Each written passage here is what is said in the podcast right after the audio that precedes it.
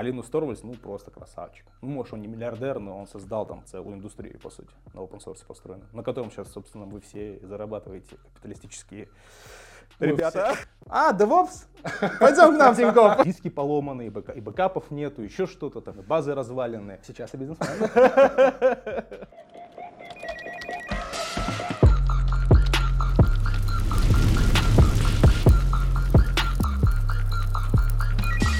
Друзья, всем привет! Это подкаст «Релиз в пятницу», третий сезон. А, мы находимся в Алматы, и наш сегодняшний гость – это Рустем Успанов, а, генеральный директор компании Core 24 на 7.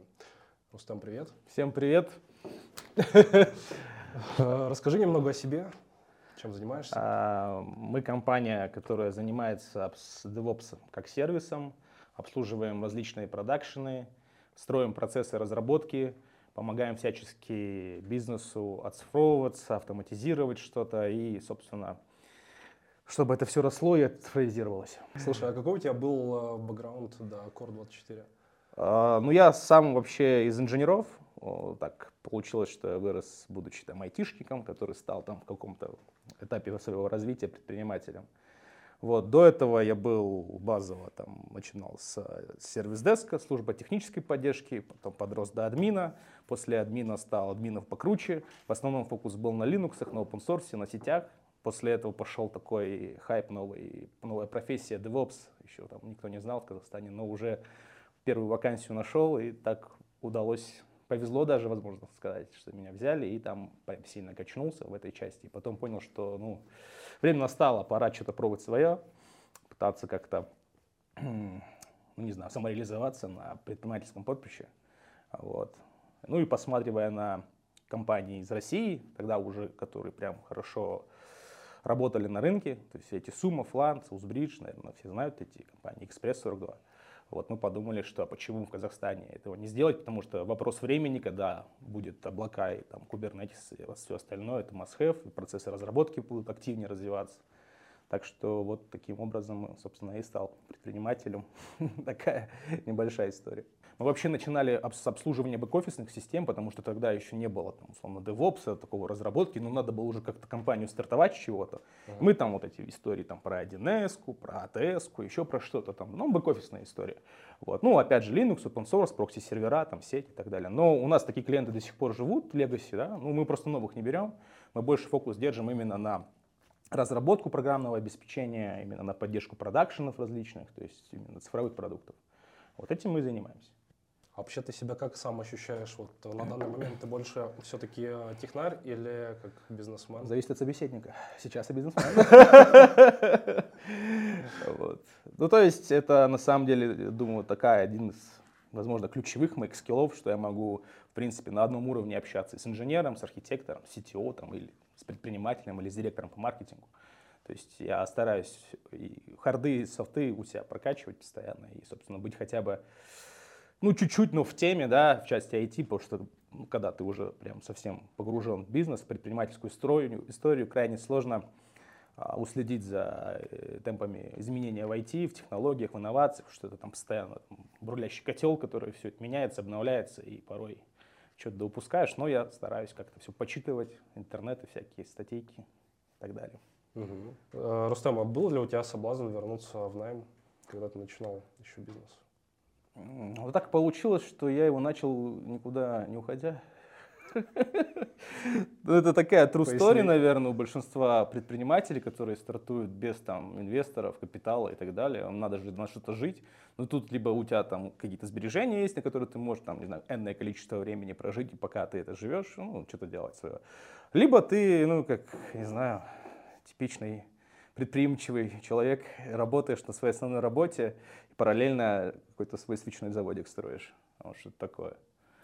Так же я начал и ну, параллельно там делал, сям делал. Потом в какое-то время сказал, что, ребят, тут надо чуть больше фокуса, я готов на портайме остаться у вас. Uh-huh. И снижал свою долю вовлеченности, ну и снижал свою доходную часть тоже. Ну, как бы справедливо, да. Вот. И когда только у меня появилась возможность полностью там, обеспечивать э, ну, свои потребности, да, хотя бы там, как не знаю, инженера, да, условно, я сразу переключился, все, делаю только это. Вот, и потом там по накатанной, то есть, когда я уже устал развозить счета одной рукой, второй админить, третий там думать, что будет завтра, я начал, партнера нашел тоже, мы вместе начали работать, то есть, часть задач делегировали, распределили, я там больше ходил, продавал, счета разносил, общался. Он э, инженерил, собственно, сейчас он сетевой в нашей компании, uh-huh. вот, и у него там в управлении 40 инженеров. Ну, примерно. Вот. А я дальше хожу, продаю, счета разношу, и вот, общаюсь. с разными приятными людьми. Вот были у тебя какие-то э, там ожидания э, от открытия бизнеса? Вот что-то совпало, не совпало, ожидания, реальность? Сложный вопрос, на самом деле. Ну, наверное, всегда ты же чуть-чуть э, ожидаешь чуть-чуть большего, лучшего, что будет так вот легко и просто и так далее. Ну, наверное, это на каких-то начальных этапах своего развития как предпринимательства, но потом, чем ты дальше уходишь, погружаешься, в общем, тем дальше, тем страшнее. Так, а были, допустим, моменты, когда все хотелось плюнуть, все бросить и... Да, не, не было. Слишком я упертый, короче, в этом плане. Были как бы такие стрессовые ситуации, но они всегда бывают, да, это бизнес, как бы, и всякое бывает. Там и диски поломаны, и бэкапов нету, еще что-то, там и базы разваленные всякое бывает. Ну, то есть, но мы как-то с командой все вместе сплоченно все эти моменты переживали и все эти решения, э, решали проблемы у клиентов, там, вплоть до того, что базу собирать там из логов, да, uh-huh. которые, слава богу, хоть логи остались бинарные, но нету бэк дисков, нету бэкапов, но логи есть. Ну, то есть из логов вполне реально собрать. Ну, у каждого есть какая-нибудь история про там самый гигантский, не знаю, факап вот, вот когда кажется, что все это полный пипец. Что-то можешь поделиться каким-то таким кейсом? Ну, не знаю, я без компании, без имен такой. Да, без имен. Ну, разок, разок была такая история, что мы, короче, дашборд Kubernetes без авторизации вывалили в интернет.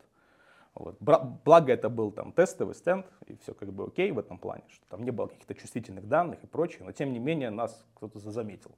А случилось это потому, что нас разработчики постоянно просили то убрать авторизацию, то добавить авторизацию, потом опять убрать авторизацию. Ну, типа, неудобно uh-huh. там кому-то что-то было.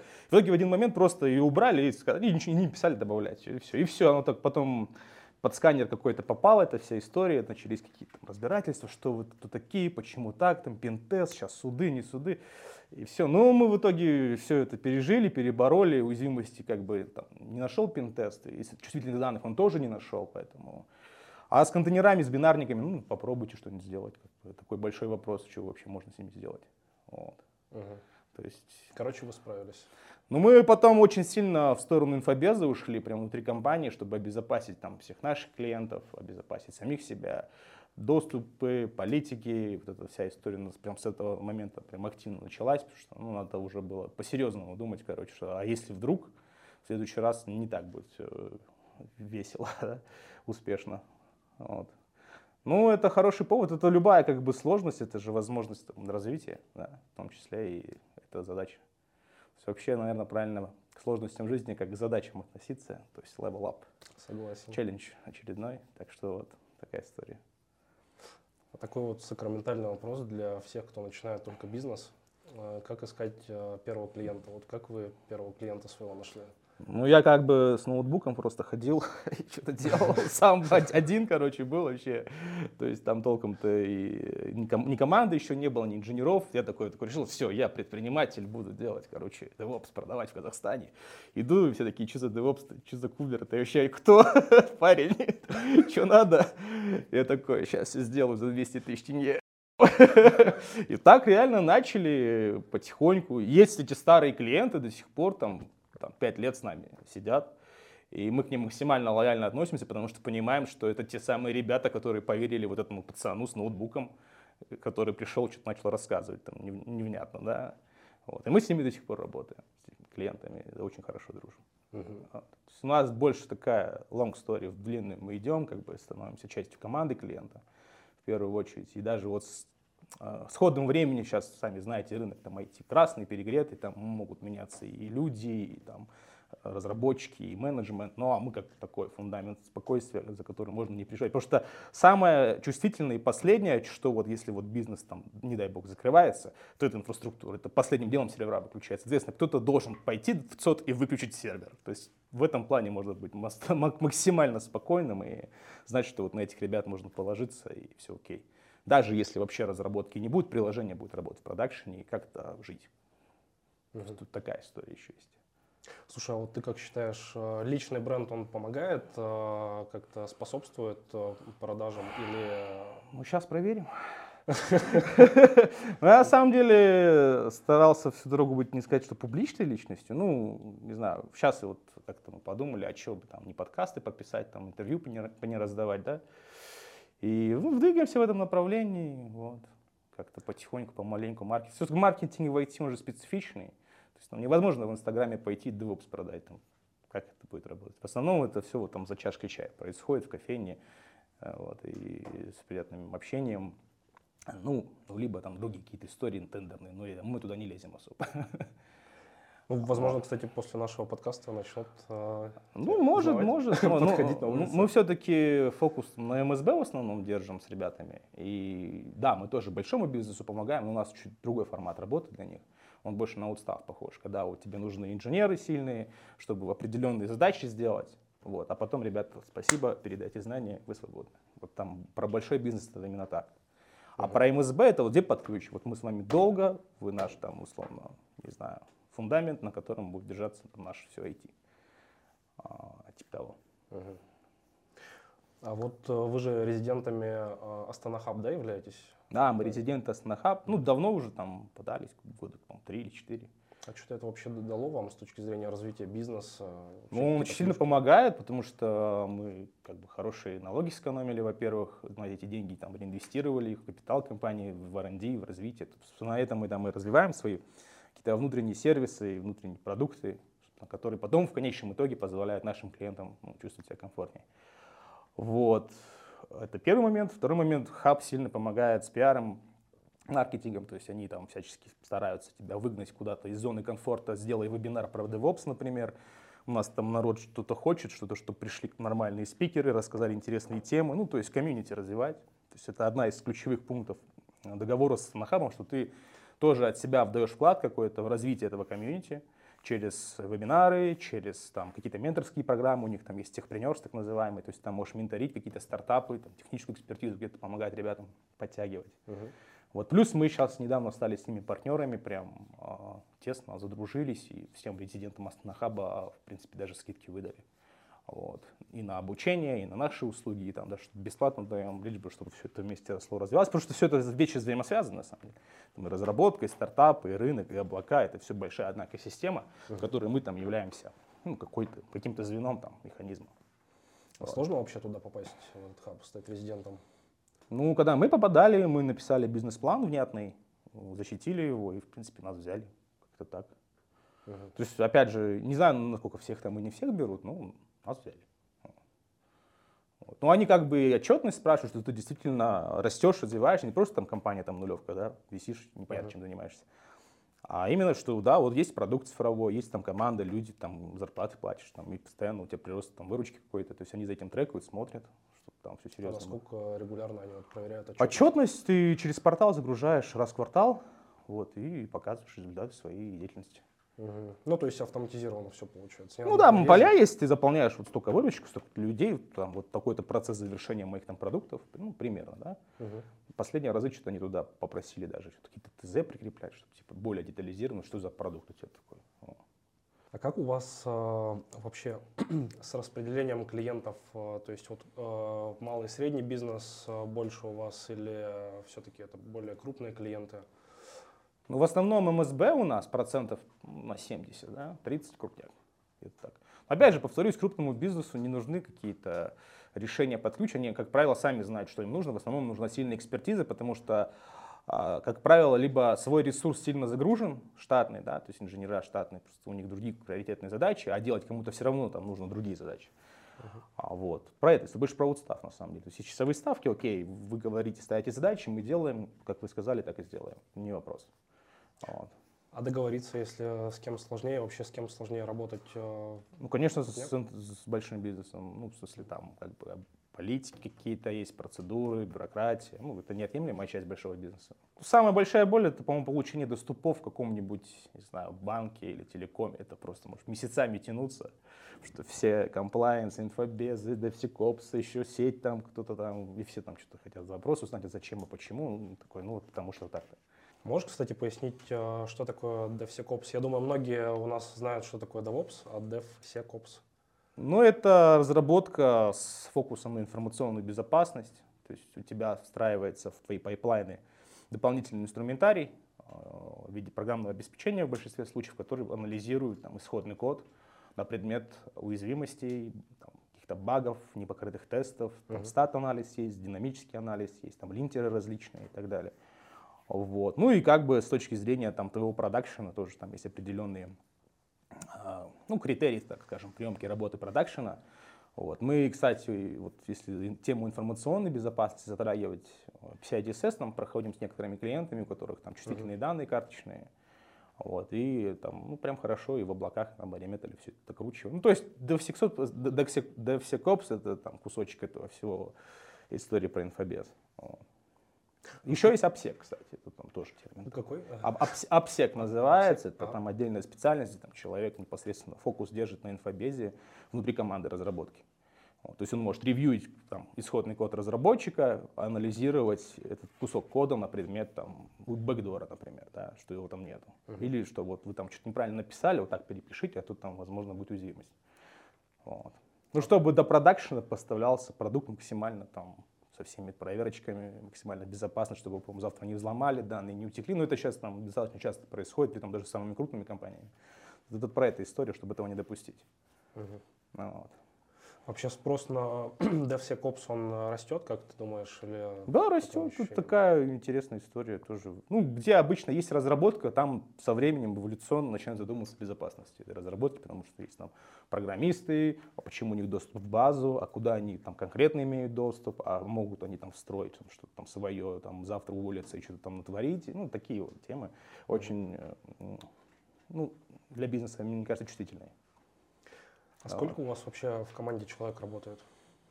Ну, с команде порядка 40 инженеров работает уже на данный момент. Вот. Ну и растет.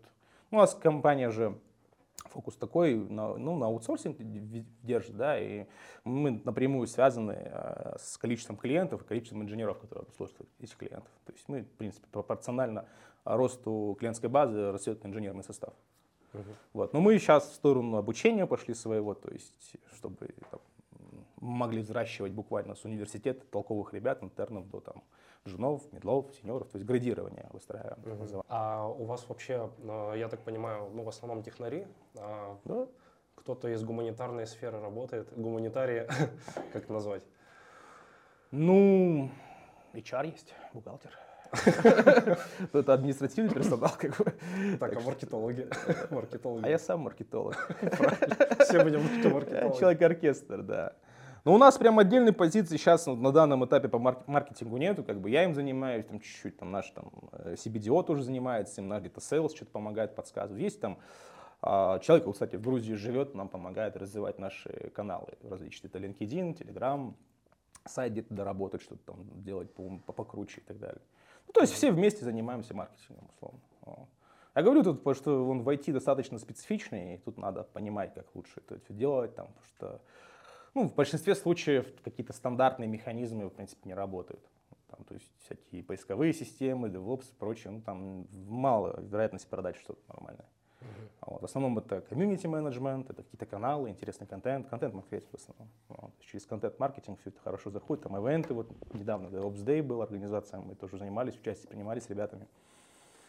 Такие рода вещи прям хорошо клиентов помогают привлекать новых. Ну и в целом рынок узнает, что вот есть ребята прикольные. Расскажи, кстати, про DevOps Day. Как вообще организовывал, как пришла идея создать? Да, слушайте, как-то спонтанно все получилось. А, вообще, эм, в этом году у нас прям в Алмате такой хороший год на всякие мероприятия различные. Там и с датой ивенты, и с инфобезом ивенты, и с разработкой ивенты. Только вот среди всех этой, большинства ивентов прям ну, либо почти не было, либо совсем не было про, по сути, инфраструктуру, про operation, про облака, DevOps, ну, собственно, это же фундамент всего, по сути. И мы такие, ну, блин, раз там никто не взялся, надо, походу, самим браться и делать. И с ребятами связались, там, Нурбек, Тамерлан, и запилили вместе. Ну, правда, первый раз действительно тяжело, потому что много чего не знаешь, все это такое, как бы, чуть-чуть другая среда, да, организация мероприятий, IT, там, совсем разные вещи. Но вроде бы все отзывы положительные. Прям все довольны, и спонсоры, и спикеры, и народ сам, кто пришел, все кайфанули. Хорошо получилось. Да, я для наших э, зрителей и слушателей поясню. Э, мы э, поприсутствовали на конференции DevOps Day KZ 11, если не ошибаюсь, ноября. Она проходила. А, DevOps Day Алматы. Да, DevOps Day Алматы. Вообще прошло все классно. Мы на доклады, если честно, не смогли попасть. Вот, познакомились с ребятами, которые стояли на стендах. Просто, ну, супер. Мне понравилось. Я даже не ожидал, на самом деле, что это первая конференция, то есть это, что вы организовывали первую подобную конференцию, то есть выглядело все довольно-таки достойно. Э, если честно, прям э, мы пожалели, что рано, поздно, точнее, они узнали. Ну, мы старались, просто все билеты действительно очень быстро раскупили, там буквально две недели, все, там солдат, короче, билетов нету. Спонсорский на, на состав тоже быстро сформировался, нас вот поддержали максимально, вот все, кто вот есть там в комьюнити активно в принципе, сразу, и мы такие, ну все, надо делать. Делать надо хорошо, чтобы прям довольны были вообще все. Ну, есть, конечно, нюансы, мы там их записали, и на следующий год, я надеюсь, мы там проведем еще лучше, масштабнее, ну, будем стараться. Вот. А трудно вообще было, я видел, стенд стоял э, Яндекса, вот ребят позвать из э, таких э, крупных компаний, или как бы там все легкие на подъем были и согласились? Ну, в Казахстане все легкие на подъем в целом. Ну, что, пару чашек кофе, и нормально. Вроде договорились с ребятами, они сказали, да, в целом нам тоже интересно, давайте вместе разовьемся. А, смотри, а вообще девушки есть у вас э, в команде или чисто пацаны? Э, да, слушай, есть, но, к сожалению, это не инженера, а не инженерный состав, да, это в основном административная часть, это бухгалтер, это HR, это девчонки. Uh-huh. Вот, инженера, к сожалению, в основном подавляющие пацаны. Ну и как показал вот Event DevOps Day, вот из 16 спикеров только одна была ну, девушка, вот. Э, ну, наверное, буду... Я думаю, что это будет развиваться тренд, что все-таки надо как-то выравнивать все это дело. Uh-huh. Вот. Ну, просто людей нет, то есть, ну, так, так сложилось. А как думаешь, ну это просто девушки пока боятся в эту сферу идти или пока... Ну, не знаю, может... Больше мужское. Слушай, я не знаю. Может быть, это не, недостаточно интересно, недостаточно увлекательно. Может, еще что-то. Может, там надо действительно сидеть, что-то там ковырять долго, не знаю. Ну вот я тебе говорю, девчонка вот была на DevOps Day и вообще круто сети знает, прям топ. Круче, чем, по-моему, большинство ну, наших специалистов разбирается в сетях. Там очень круто, прям настолько, что все такие офигели, короче. Много комментариев у нее там было, круто, вообще давай, супер, молодец уровень экспертизы очень высокий. Вот. Но, к сожалению, таких вот мало девчонок. А давай накинем топ-3 самых неудобных вопросов на собеседование. Вот, какие ты задавал? Ой, я нормальные вопросы задаю на самом деле всегда. У меня есть просто два интересных вопроса на собеседовании, по которым, в принципе, можно понять, насколько ты сильный инженер. Любого инженера можно просканировать. Вот первый вопрос, типа, расскажи, э, как включается компьютер. От нажатия кнопки Power до того, как ты увидишь веб-интерфейс там, или просто интерфейс там, твоей операционной системы. Что происходит? От и до. Это первый вопрос. И второй вопрос, вот, э, расскажи, если ты ввел в строке браузера www.google.ru, и до открытия веб-страницы, что происходит? Вот, два ключевых вопроса фундаментальных, которые расскажут тебе все об этом человеке. Вот. И где у него там, ну, ничего он не знает, где он знает, все сразу становится понятно. А было такое, что приходит вообще прям супер вау спец, э, вот, а когда ты задаешь такие вопросы, там какой-то кринж уже пошел? Да нет, все вроде адекватно говорят. Но это, опять же, говорю, мы не часто такое практикуем, это достаточно специфичная история с такими вопросами. В основном, конечно, у нас там что тестовые там задачи давай сделай, расскажи, что такое там Linux, что такое сеть. Ну, то есть мы больше по фундаментальным знаниям двигаемся с, инж- пацанами, с инженерами. Для нас крайне важно, чтобы человек понимал, что вот есть там, сервер, на нем крутится операционная система. Там есть сеть, там есть диски, там еще что-то. А не вот этот интерфейс красивый, как у TimeWeb с плюсиком. Вот. Что если он понимает, да, значит он с этим точно разберется и как-то там, научится работать с облаками и так далее. Но вот если он это не понимает и только знает там часть вот эту конечную, да, YAML инженерик так называемый, то это как бы такое себе. Вот, то есть мы в основном взращиваем именно специалистов с фундаментальными сильными знаниями, сертифицируемся там с Red Hat где-то, с, там, с Kubernetes в том числе, чтобы прям понимать, как это работает внутри, а не как это работает в облаке. Красиво, удобно, там, с плюсиками, минусиками и так далее. Вот. Примерно так. По хантингу, давай, может, обсудим, э, как бы, хантят ли тут компании клевых специалистов, э, потому что, ну, в России такое есть. Ну, тоже в целом есть, как бы, ну, наверное, зависит в первую очередь от специалиста, да, от его каких-то ценностей, наверное, да. Вот, и, ну, готов ли он там, ну, если ему плюс 100 предложит другую компанию пойти, ну, где будет там по каким-то другим условиям хуже. Я вот про это говорю. То есть, если у тебя там классный коллектив, у тебя, не знаю, там обучение есть, тимбилдинги прикольные, всякие интересные штуки вы делаете. Не только вот там что-то в одном, как-то там какой-то, не знаю, запчасть в механизме, что-то делаешь и все. А вот что-то такое, развивающееся в разные стороны, то, мне кажется, и не пойдет у тебя народ никуда в целом. Потому что ну, мы платим ниже рынка зарплаты, это ни для кого не секрет. Как бы, и мы не можем конкурировать там, с банком, который может платить там овер выше рынка, да, мы платим ниже рынка, ну, в лучшем случае там по рынку. Вот. Ну, это там прям старые наши ребята, кто с нами там компанию делал, наверное, с ними можно вот так делать. Но в основном ниже. Как бы, и народ никуда не уходит, хотя есть возможность. А тебя кто-то пытался схантить? Да, много раз. А последние чары просто не смотрят даже, что ты там директор компании, а, DevOps? Пойдем к нам, Тинькофф. Будешь этим, тем лидом. спасибо, спасибо. Но пока не могу.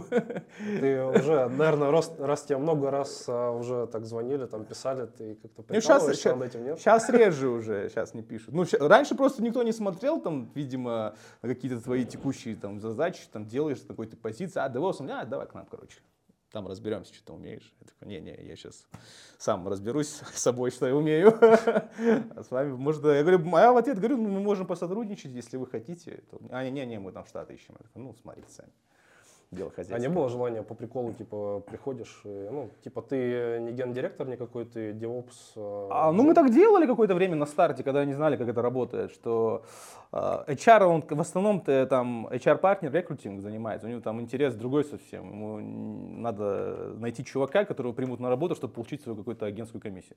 Uh-huh. И там они, в принципе, даже если ты супер крутой, ты скажешь, а давайте там как-нибудь там контрактик сделаем, а, не-не, все, давай. То есть там такая история. Вот. Мы делали, тестили, общались, ну не работает это так просто-напросто. Либо там действительно нужен человек в штат, там люди в штате есть какие-то, у них какие-то сложные внутренние процессы, что-то еще. Но мы с такими как бы клиентами работаем, как раз таки enterprise, в основном большие клиенты, да, у них есть свой штат, есть там руководители девопсов, там тем лиды, там грейды, рылство, еще что-то. Ну, ресурсов нет, времени нету, все заняты чем-то постоянно, а задачи новые сыпятся. Мы такие сбоку, хоп, подключились, разгребли, помогли, вот отключились потом опять позвали, хоп, подключились. Ну, что такое? То есть помогаем. А некоторые, знаешь, такими историями занимаются. Ну, то есть человек уже давно состоялся в своей области, он клевый специалист, mm. и, ну, по приколу просто создает резюме, что он джун, а, приходит, и ему говорят, слушай, ну, ты совсем некомпетентен, ты нам не подходишь. Не, не было желания вот так примерно повести себя. Желания больше есть времени. Реально таким заниматься. Но прикольно, наверное. Там, потешить свое эго чисто. Может, как-то скрытую камеру повесить, начать на ютубе. Кстати, можно хороший, мне кажется, получится канал. Ну, мне казалось, это интересно. Ну, это же надо время на это ходить, там, договариваться, куда-то ездить, там, созваниваться. Ну, слушай, я лучше поищу там клиентов новых, например, там, или там по маркетингу что-нибудь сделаю прикольно. Вот. Э, ну, этим этим заниматься нет реально. А, слушай, а вот по распределенности мне интересно, а, у вас все в Казахстане или есть из других а, стран? Городов? У нас есть ребята в Узбекистане, в Грузии, в Бишкеке и в России. Угу. Так что у нас распределенная команда. Ну, кор команда в Алмате сидит, просто ребятам комфортно в офисе, часть какой-то. И они такие, а мы тут в офисе будем. Есть по Казахстану раскиданные ребята, по другим городам. Сложно ли вообще поддерживать э, процессы в режиме 24 на 7, как у вас в названии, соответственно, компания? Да, слушайте, хороший вопрос. Так как эволюционно мы-то стартап, в смысле, ну и сейчас мы тоже как бы особо не считаемся каким-то гигантом, тоже стартап. Опять же, все вырастает из-за того, что дефицит бюджета, все на собственные силы, средства и там условно руки делалось. А, не было у нас исторически техподдержки первого уровня, которая, собственно, там в дежурной смене сидит, что-то там на, экранчик смотрит, лампочка загорелась, админу позвонили, такой темы у нас просто не было, денег не было. Что мы сделали? Мы такие, так, у нас есть система мониторинга, у нас есть отстроенная система алерт-менеджмента, мы знаем э, критичность триггеров и инцидентов, которые возникают. Давай автоматизацию напилим, у нас просто будут, короче, админы дежурные, по каким-то ну, неделям, например, дежурные недели. И если прилетает совсем критический триггер, инцидент, который там влечет, повлечет за собой там, падение продакшена клиентского, то автоматом мы заранее позвоним нашему дежурному инженеру, и он сделает задачу. Если он там не ответит, не возьмет трубку, мы позвоним тем лиду этой команды. Если он не ответит, мы позвоним там, CTO, например. Если он, то пусть мне позвонит, я SEO. Я сам приду, все сделаю. И за вас, и за нас, за всех, короче. А и, собственно, это эволюционным путем штука выросла, и мы ее дописали, она хорошо работает, и у нас нет, э, там, условно, какой-то отдельной микрокоманды, которая там вот в сменах сидит. Ну, типа, чуваки, которые просто принимают заявку и звонят. Ну, типа, такая уже архаичная история, мне кажется. Вот. У нас инженера в чатах, они тоже дежурят, и если совсем, ну, работают опять в нормальном графике, там 9-6, ну, в смысле 8-часовой график. Uh-huh. И если там где-то ночью происходит что-то похожее на проблему, которая будет завтра утром, ну, подняться там, подправить быстренько не западло. То есть обычно-то, если у тебя э, команда проактивный подход имеет, то есть у тебя заранее они инциденты исправят, ну вот место заканчивается, ну расширь ты там за за, за два дня до уже, когда он совсем закончится диском, не будет у тебя через два дня вот таких mm-hmm. вот проблем, да, ничего не упадет, да. Ну, то есть, если за этим всем правильно мониторить, следить, там, правильно вешать метрики, правильно еще и агрегировать их и слать уведомления, что если у тебя будет куча спама на всякий процесс, процессор скакнул чуть-чуть, все, письмо, там, память скакнула, письмо, у тебя просто забьется это все, чат этими, или почта письмами, ты, вы в один момент просто команда пропустит важный алерт, и потом вот будет, что, что бывает обычно, упал сервер в продакшн, ничего вы делали, где вы были. А так, если правильно все отстроить грамотненько, то только нужное прилетает и когда нужно. Вот. Такая история. То есть мы много внимания уделяем мониторингу и R&D в целом внутри, внутреннему. Была, была такая история, что вот инженер не ответил, а звоните лиду, лид не ответил, сетево тоже не ответил? Да, не было таких историй. Не было такого. Жаль. Не было, не, не было истории интересной. У, у нас э, нормально все отвечают, потому что все знают, что есть чат, в нем сидит, в принципе, и тимлит, и сетево, и я даже там есть. И это все видно. А, вы чатики создаете все-таки? У нас внутрикомандные чаты. Mm.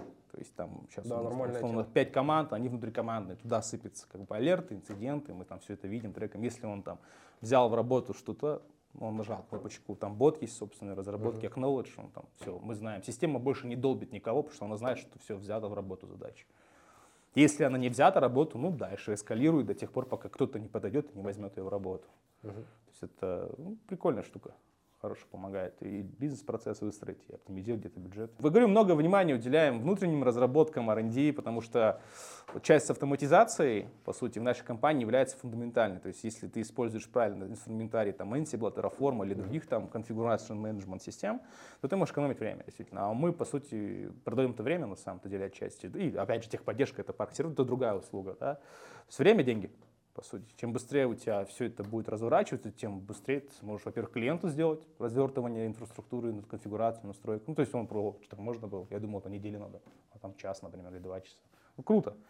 А во-вторых, ты сам заряженный, в смысле, твоя команда постоянно что делает, обновляет, улучшает, и круто. Ну, в смысле, постоянный процесс, что обновляется ПО, обновляется операционная система, обновляется еще что-то. Мы отдельная команда, у нас есть под R&D, которая именно занимается автоматизацией, чтобы вот ребята, которые непосредственно с клиентами уже работают, могли этими инструментами пользоваться и быстро раскатывать там новый кубер, новую базу какой-то устойчивый, новый там Redis, да чего угодно нового. Uh-huh. Потому что есть заготовленный ряд, набор э, скриптов, скажем так, ну, больше на самом деле Ansible это про такую историю скриптования, но зато это все быстро работает потом.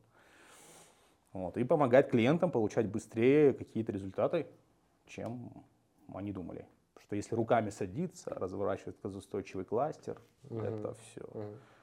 Вот. Такой вопрос вот у меня. Как вообще оцениваешь уровень облаков э, на рынке Казахстана на текущий момент? Это развивающийся рынок, хорошо растет, я думаю.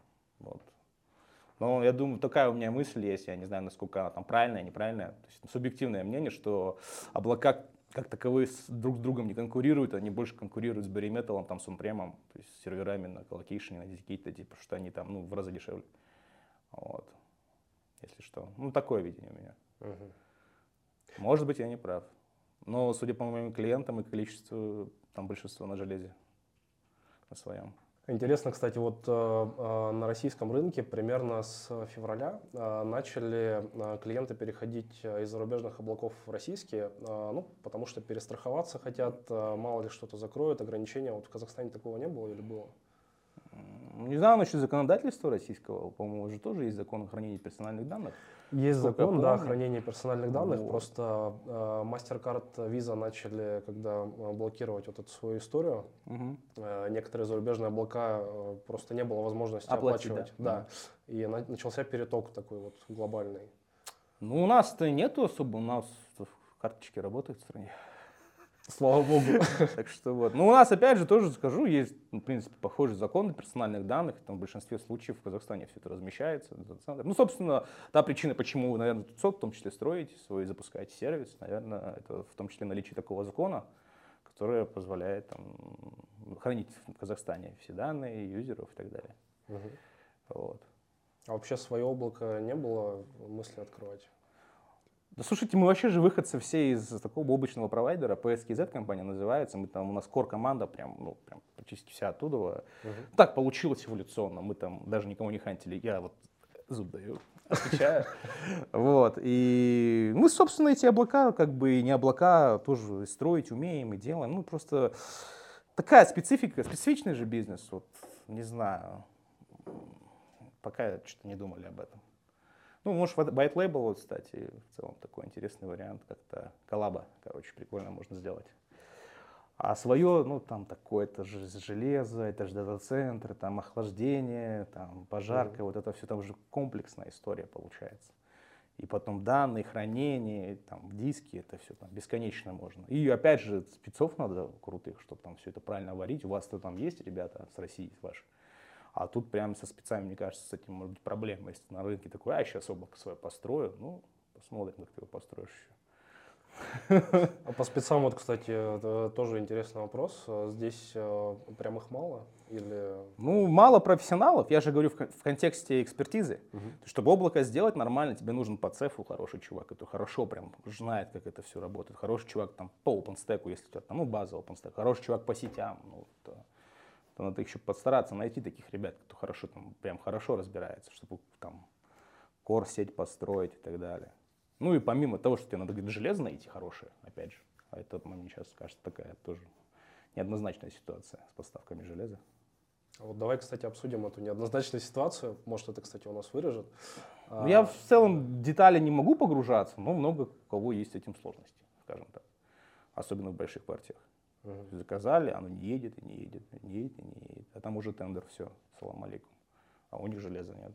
Ну и все печально получается. А в связи с чем? Ну, в России, ну, понятно, Видимо, что-то там какой-то, какой-то, видимо, кризис, ну, видимо, возможно, еще на фоне там ковида что-то там доносится до нас, там, и, там чипы, не чипы, там редкоземельные металлы, еще какая-нибудь ерунда. Не знаю. Но есть там, собственно, проблемы кое-какие. Mm-hmm.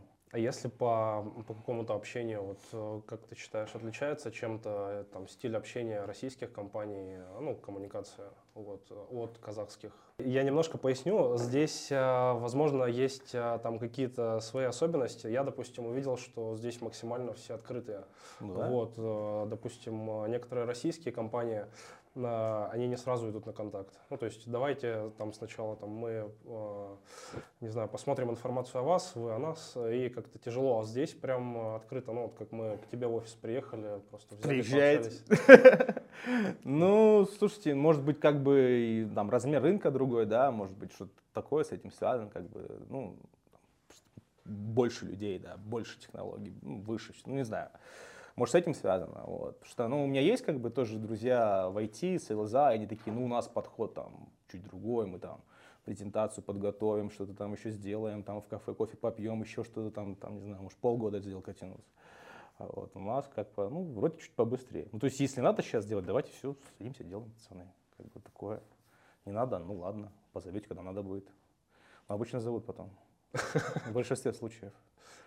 Ну, вот это мне здесь все нравится. Да, да. Ну, в смысле, сначала вроде как что-то, ой, непонятно, какие-то там сложности, возможно, возникают, да, еще что-то. Потом такие, когда уже совсем припекло и надо реально что-то делать, да, ну, как-то развиваться, ладно, все, идемте. Уже на все закрывать глаза, надо работать и забить, короче. Ну, в этом плане попроще. Но мы вот стараемся все-таки тоже где-то пример брать, смотреть там какие-то не знаю, что презентация тоже хорошая была, там сайт был хороший, да, все понятно, прозрачно, что мы делаем, калькулятор, чтобы было понятно, как вообще ценообразование происходит, чтобы не просто с воздухом, мы такие, а, стоит это там тысячу тенге, а это будет стоить две тысячи тенге. Нет, калькулятор, все прозрачно, там две метрики, вот стоимость часов, вот стоимость за одну систему на техподдержке. Вводи сам, mm-hmm. считай, может даже сам, вот ты IT-директор, у тебя явно есть там, парк серверов твоих там или сервисов в облаке, и ты можешь прям посчитать сколько будет техпод стоить, а наши ребята могут тебе посчитать, сколько там будет стоить там, наша работа в часах. Ну и как бы в рамках этого КП выдержать эти обязательства. Uh-huh. А, то есть мы в этом плане максимально гибкие. И получается даже интересные истории. То есть есть стартапы, которые ну, бурно развивались, что-то пошло вдруг не так.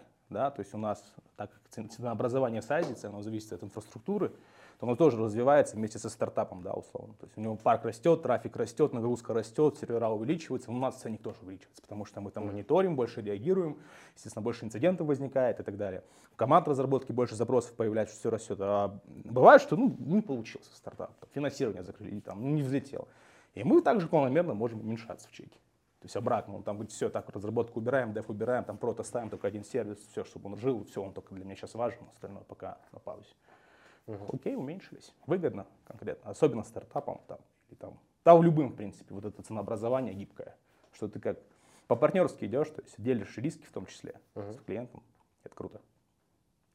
А вообще какие у вас э, там планы на ближайшие годы? Может, собираетесь выходить на какие-то новые рынки, что-то еще? Ну, мы хотели бы выйти на такие, ну, англоязычные рынки, будем называть их, да, там, Европа, Америка, может, еще что-то там, Пацифик, Эжи. Вот, ну, посмотрим. То есть мы сейчас больше фокус держим на вот, внутреннем рынке, на процессах, на качестве продукта, на сервисе, там, на какой-то продуктовой своей истории, на R&D. То есть мы хотим выходить не просто как там аутсорсер, ну мы там дешевых нашли, ребята вам перепродали в три дорога, типа пусть работают, мы посмотрим, а больше такое поинтереснее предоставить. Какие-то продукты, свое видение может по-новому представить, да? Как это может выглядеть иначе? Обслуживание у нас. А на кого вообще из-за рубежа смотрите сейчас или пока ориентируетесь? Мы всегда смотрели на Флант, э, на IT-Сумму, на Саусбридж, на Экспресс 42. Прикольные ребята. Вот с Саусбриджом, там, со Слермом мы прям тесно дружим, партнерские отношения выстраиваем, где-то помогаем, где-то они нам помогают, прям развиваемся вместе, и круто получается. Mm-hmm. Ребята достаточно открытые, давайте работать, по рукам, погнали. А есть кем вообще вдохновляешься с точки зрения там, э, топ-менеджеров типа того же самого Илона Маска. Вот на кого смотришь и думаешь, блин, клево он вот сделал. У нас в офисе четыре картины висит. А, это Илон Маск, это этот Билл Гейтс, угу. кто-то еще был, блин, забыл. Ну, видимо, дядька Возможно, важный. Стив Джобс? Нет. Нет, а может, не, там Возняк висит. Ага. Возняк и, Неплохо. и Линус Торвальдс. Это вдохновляет. Это, ну, в смысле, чуваки, которые под капотом инженера. То есть они из инженерки выросли. Это не просто потому, что там хайп, а они все инженера. А Линус Торвальдс, ну, просто красавчик. Ну, может, он не миллиардер, но он создал там целую индустрию, по сути, на open source построенную, на котором сейчас, собственно, вы все зарабатываете капиталистические ребята. Ну и мы тоже. Ладно, мы тоже, окей. Ну мы вообще всегда были за open source, за подход, и это в большинстве случаев же удешевляет какой-то.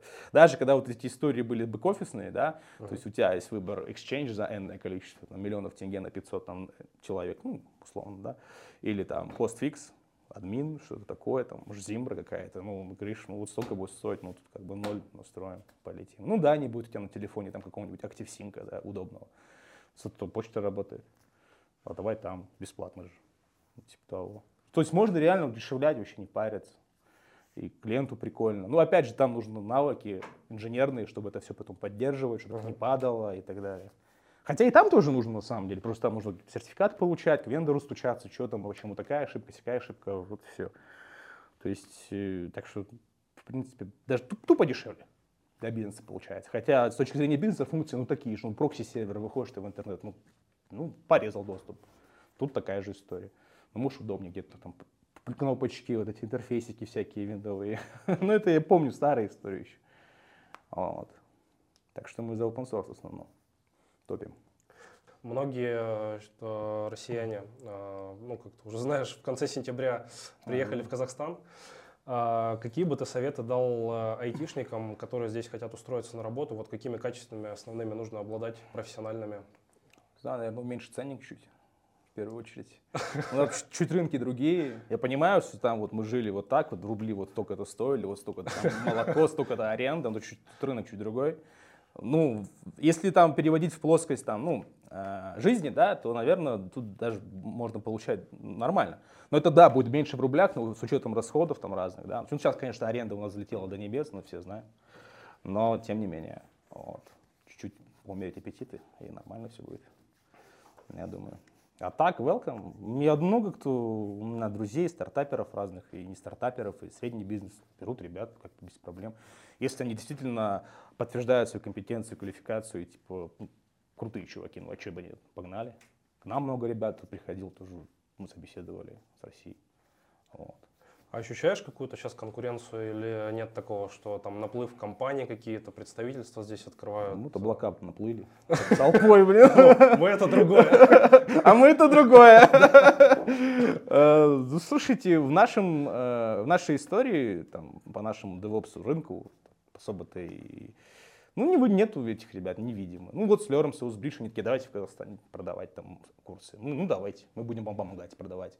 Мы сами вообще хотели, ну, и сейчас чуть в эту сторону двигаемся, но мы больше пока обучаем внутри своих, внутренний персонал, какие-то свои методики делаем. Но в основном с, с Лермом как-то коммуницируем, курсы их продаем, где-то в их курсах даже наши инженера принимают участие, там, там как-то поменторить, порассказать что-то прикольное, что такое. Uh-huh. Вот. А по остальному, ну, в облака в основном заходят, IT-компании тоже заходят, там, сорсеры заходят разные. Ну, посмотрим. Если они все-таки сделают такой, ну, более конкурентный рынок, наверное, да, чтобы он был, наверное, всем, наверное, взаимовыгодный, чтобы было что-то, это будет круто. А как думаешь, что-то не хватает, может, здесь э, с точки зрения каких-то новых бизнесов, вот было бы, типа, неплохо открыть вот это? Да, у нас все есть, пацаны, вы Приезжайте, все отлично. У нас Каспи есть, вы что? Кстати, Каспи просто я в восторге, то есть э, мульти-эп, который позволяет делать... Все потребности все. закрывает, еще и в кредит можно, и в рассрочку, как хочешь, короче. Каспи вообще огонь. Вот. Ну, мы в целом, у нас тоже группа компаний, да, то есть не только там DevOps, еще чем другим занимаемся, там детектирование фрода в GSM сетях, есть там разработка чуть компания занимается, есть там финтех тоже. Вот, и, ну, благодаря GovTech нашему у нас вот прям вот хорошо все это идет, и онбординг в онлайне, там без присутствия в филиале, в офисе, прям с телефона все можно пройти, выпустить виртуальную карту, привязать к телефону, и все, там ходи, плати, не парься. Это круто. Вот. Никто ходить даже не надо. Тут тоже согласен полностью. Да. Давай, наверное, последний вопрос. Угу. Просто вне IT. Угу. Приехал в Казахстан, в Алматы. Куда посоветуешь сходить? Ну, сейчас с учетом сезона на Чембулак, наверное, надо съездить по-любому, покататься. Горнолыжка да. у нас как бы хорошая. Есть Акбулак, Чембулак, Алмата, вот, там лесная сказка, много где в регионе можно покататься в Алмате. Ну и все, наверное. Я, я люблю кататься. На сноуборде сейчас вот в этом году на лыжах буду пробовать, посмотрим. Город здесь потрясающий, конечно, прямо с любой точки. Да, да, да, классно. Виды потрясные. Ну, а больше-то, ну, не знаю на любителя, наверное. Ну, да, вообще так в целом ты все и есть, как бы, как в любом другом мегаполисе, наверное. Вот. Не знаю, чего у нас нет. Вообще все есть в стране, если что. Ребят, подтверждаю, здесь есть все абсолютно. Приезжайте. Приезжайте, да. Рустем, спасибо большое. А, мне показалось, что получилось очень круто. Вот, ребят, если у вас а, есть какие-то вопросы, пишите в комментариях. Вот, и э, я думаю, Рустем на них ответит. Да. Спасибо большое еще Все, раз. давай, счастливо. Пока-пока. Пока. -пока. Пока.